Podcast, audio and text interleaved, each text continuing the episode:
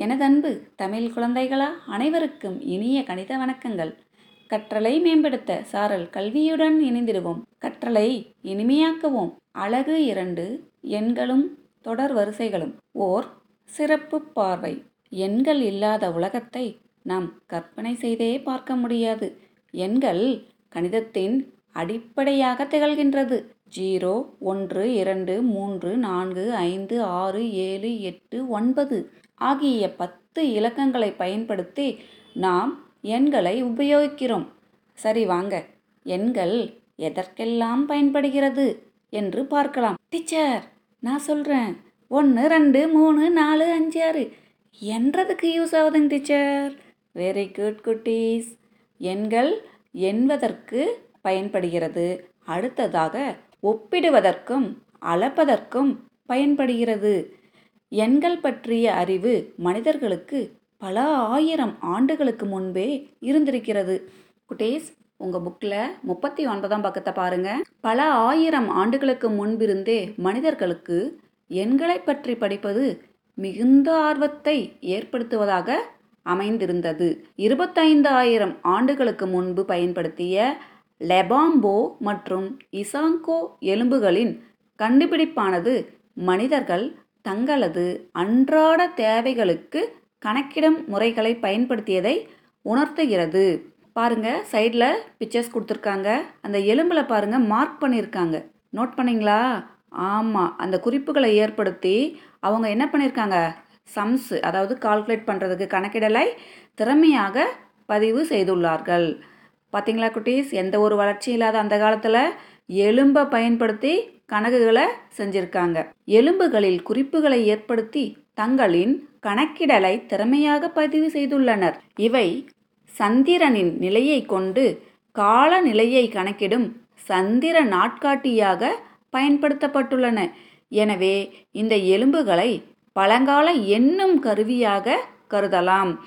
நம்ம சொன்னோம் இல்லையா எண்கள் வந்து எண்ணுவதற்கு பயன்படுகிறதுன்னு. பாருங்களேன் அவங்க அந்த எலும்புலையே மார்க் பண்ணிவிட்டு அதில் எத்தனை அப்படின்றது எண்ணி கணக்கு போட்டு சொல்லியிருக்காங்க. கால்குலேஷனுக்காக இதை யூஸ் பண்ணியிருக்காங்க. இந்த அடிப்படை கணக்கீட்டு முறையிலிருந்து இன்றைய சூழலில் நாம் பெரும் முன்னேற்றம் அடைந்துள்ளோம். ஆமாம் இன்றைக்கெலாம் நம்ம ரொம்ப எவ்வளவோ டெக்னாலஜி இம்ப்ரூவ்மெண்ட்டில் நிறைய சாதனைகள் படைத்து வருகிறோம். ஆரம்ப காலகட்டத்தில் இவ்வாறு தான் பயன்படுத்தி இருக்காங்க. பித்தாகரஸ் காலம் முதல் இன்றைய நவீன கணித வல்லுநர்கள் வரை அனைவரும் எண்களின் அமைப்பு முறையை கண்டு வியப்படைகின்றனர். எண்கள் இரண்டு வகைகளாக உள்ளது. ஒன்று மெய்யெண்கள் மற்றொன்று கற்பனை எண்கள். சரி வாங்க. மெய்யெண்களில் என்னென்னு பார்க்கலாம். இயலெண்கள் கேபிட்டல் என் முழு எண்கள் கேபிட்டல் டபிள்யூ முழுக்கள் இசர்ட் விகிதமுறு எண்கள் கியூ விகிதமுறா எண்கள் பி இவ்வாறெல்லாம் நம்ம எண்களை வகைப்படுத்துகிறோம் இயல் எண்கள் அப்படின்னா நம்ம என்ன சொல்லுவோம் இங்கிலீஷில்? Natural number capital N equal to set ப்ராக்கெட்டில் போட்டுப்போம். ஒன்று கம்மா ரெண்டு கம்மா மூணு டாட் டாட் டாட் போயிட்டே இருக்கும். செட் ப்ராக்கெட்டை க்ளோஸ் பண்ணிப்போம். இயல்பாக நாம் எண்ணுவதற்கு பயன்படும் எண்கள் இயல் எண்கள் எனப்படும். ஓகேவா குட்டீஸ்? அடுத்ததாக பார்க்கலாம் வாங்க.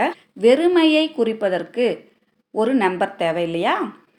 ஆமாம் இல்லை என்பதை குறிப்பதற்கு ஒரு நம்பர் தேவை. ஆமாம் குட்டீஸ் அதுதான் ஜீரோ. சரியா? ஜீரோங்கிறது ரொம்ப பழமையான ஜீரோங்கிற எண்ணை முதல்ல பயன்படுத்தினவங்க யாருன்னு பார்க்கலாம் வாங்க. மாயன் நாகரிகத்தை சேர்ந்தவர்கள். மீசோ அமெரிக்கன் அப்படின்னு சொல்கிறாங்க மெக்சிகோ மற்றும் மத்திய அமெரிக்காவில் வாழ்ந்த மக்கள் பின்பற்றிய நாகரிகத்துக்கு பேர் தான் மாயன் நாகரிகன்னு சொல்கிறோம் இவர்கள் எண்களை அதிகமாக பயன்படுத்தியுள்ளார்கள். இவர்களின் வானவியல் கணக்கீடுகள் மிகச் சிறப்பாக இருக்கும். இவர்கள் மூன்றே மூன்று வடிவத்தை தான் பயன்படுத்தியுள்ளார்கள். ஜீரோவை குறிக்க சிப்பி ஒன்றை குறிக்க புள்ளி ஐந்தை குறிக்க ஒரு கோடு. இந்த முறைகளை பயன்படுத்திய அனைத்து மதிப்புகளையும் குறித்துவிட்டார்கள். இவர்களின் கணக்கீடு மிகவும் புகழ்பெற்றது. ஆனால் நமக்கு ஜீரோங்கிற வடிவத்தை கொடுத்தவர் யார் தெரியுமா? ஆம் நம் இந்திய கணித மாமேதை பிரம்மகுப்தர் ஆவார். வானவியல் வல்லுனரும் ஆவார்.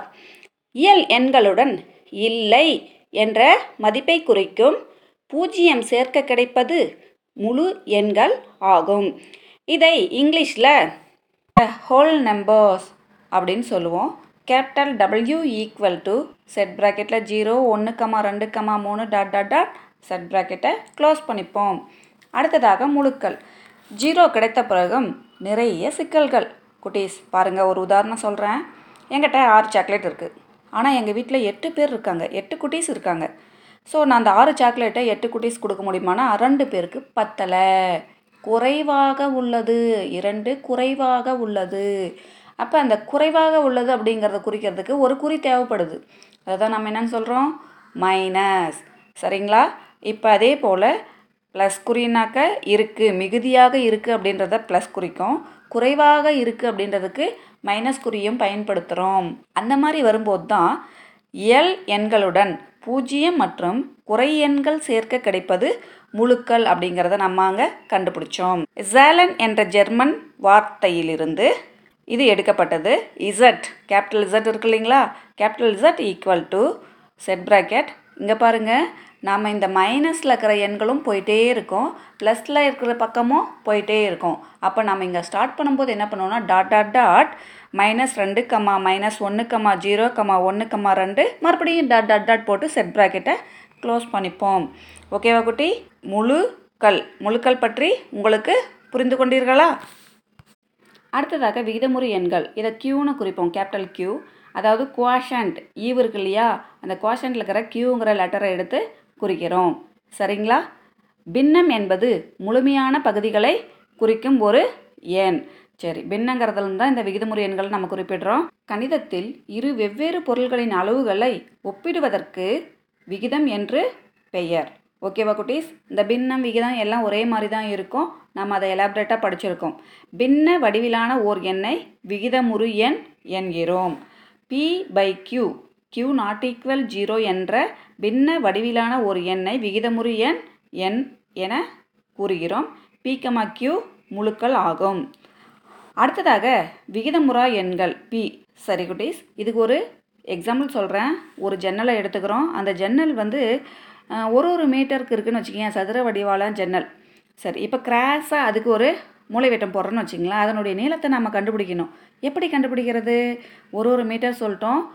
சதுர வடிவில் இருக்குன்னு சொல்லிட்டோம். அப்போ இந்த பக்கமும் ஒரு மீட்டர் தான் அந்த பக்கமும் ஒரு மீட்டர் தான். இப்போ மூளைவிட்டம் அந்த குறு குறுக்கால ஒரு கோடு போட்டு அதனுடைய நீளம் கண்டுபிடிக்கணும் அப்படின்றதுக்காக கண்டுபிடிக்க போகிறோம் இப்போ என்ன பண்ண போகிறோம்னா இதை பார்த்தாவே நமக்கு ஒரு செங்கோண முக்கோண வடிவில் தெரியும். ஸோ செங்கோண முக்கோணம் அப்படின்னும் போது நமக்கு பிதாகரஸ் தேட்டர் ஞாபகத்து வந்துடும் ஆமாம் சரியா குட்டீஸ் ஞாபகம் வந்துருச்சா? ஆமாம் இப்போ இந்த மூளைவிட்டம் ஈக்குவல் டு இந்த பக்க அளவுகள் என்ன பண்ணோம் ஒன்று ஸ்கொயர் ப்ளஸ் ஒன்று ஸ்கொயர்னு போட்டு ரூட் போட்டுக்கலாமா?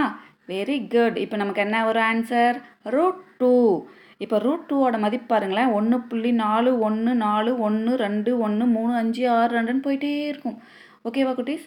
இப்போ இந்த மாதிரி இருக்கிறது தான் நம்ம என்ன சொல்ல போகிறோம் விகிதமுறா எண்கள். இரு முழுக்களின் விகிதமாக எழுத இயலாத எண்கள் விகிதமுறா எண்கள் எனப்படும். சரியா குட்டீஸ்? புரிஞ்சதா? சிம்பிளாக சொல்லணுன்னா மெய்யெண்கள் இருக்கு இல்லையா? அதை நம்ம ஆர் சொல்லுவோம் ஆர்லேருந்து க்யூவை கழிச்சிடுறோம். கழிச்சிட்டோம்னா மீதி இருக்கிறது தான் என்னென்னு சொல்கிறோம் விகிதமுறா எண்கள்.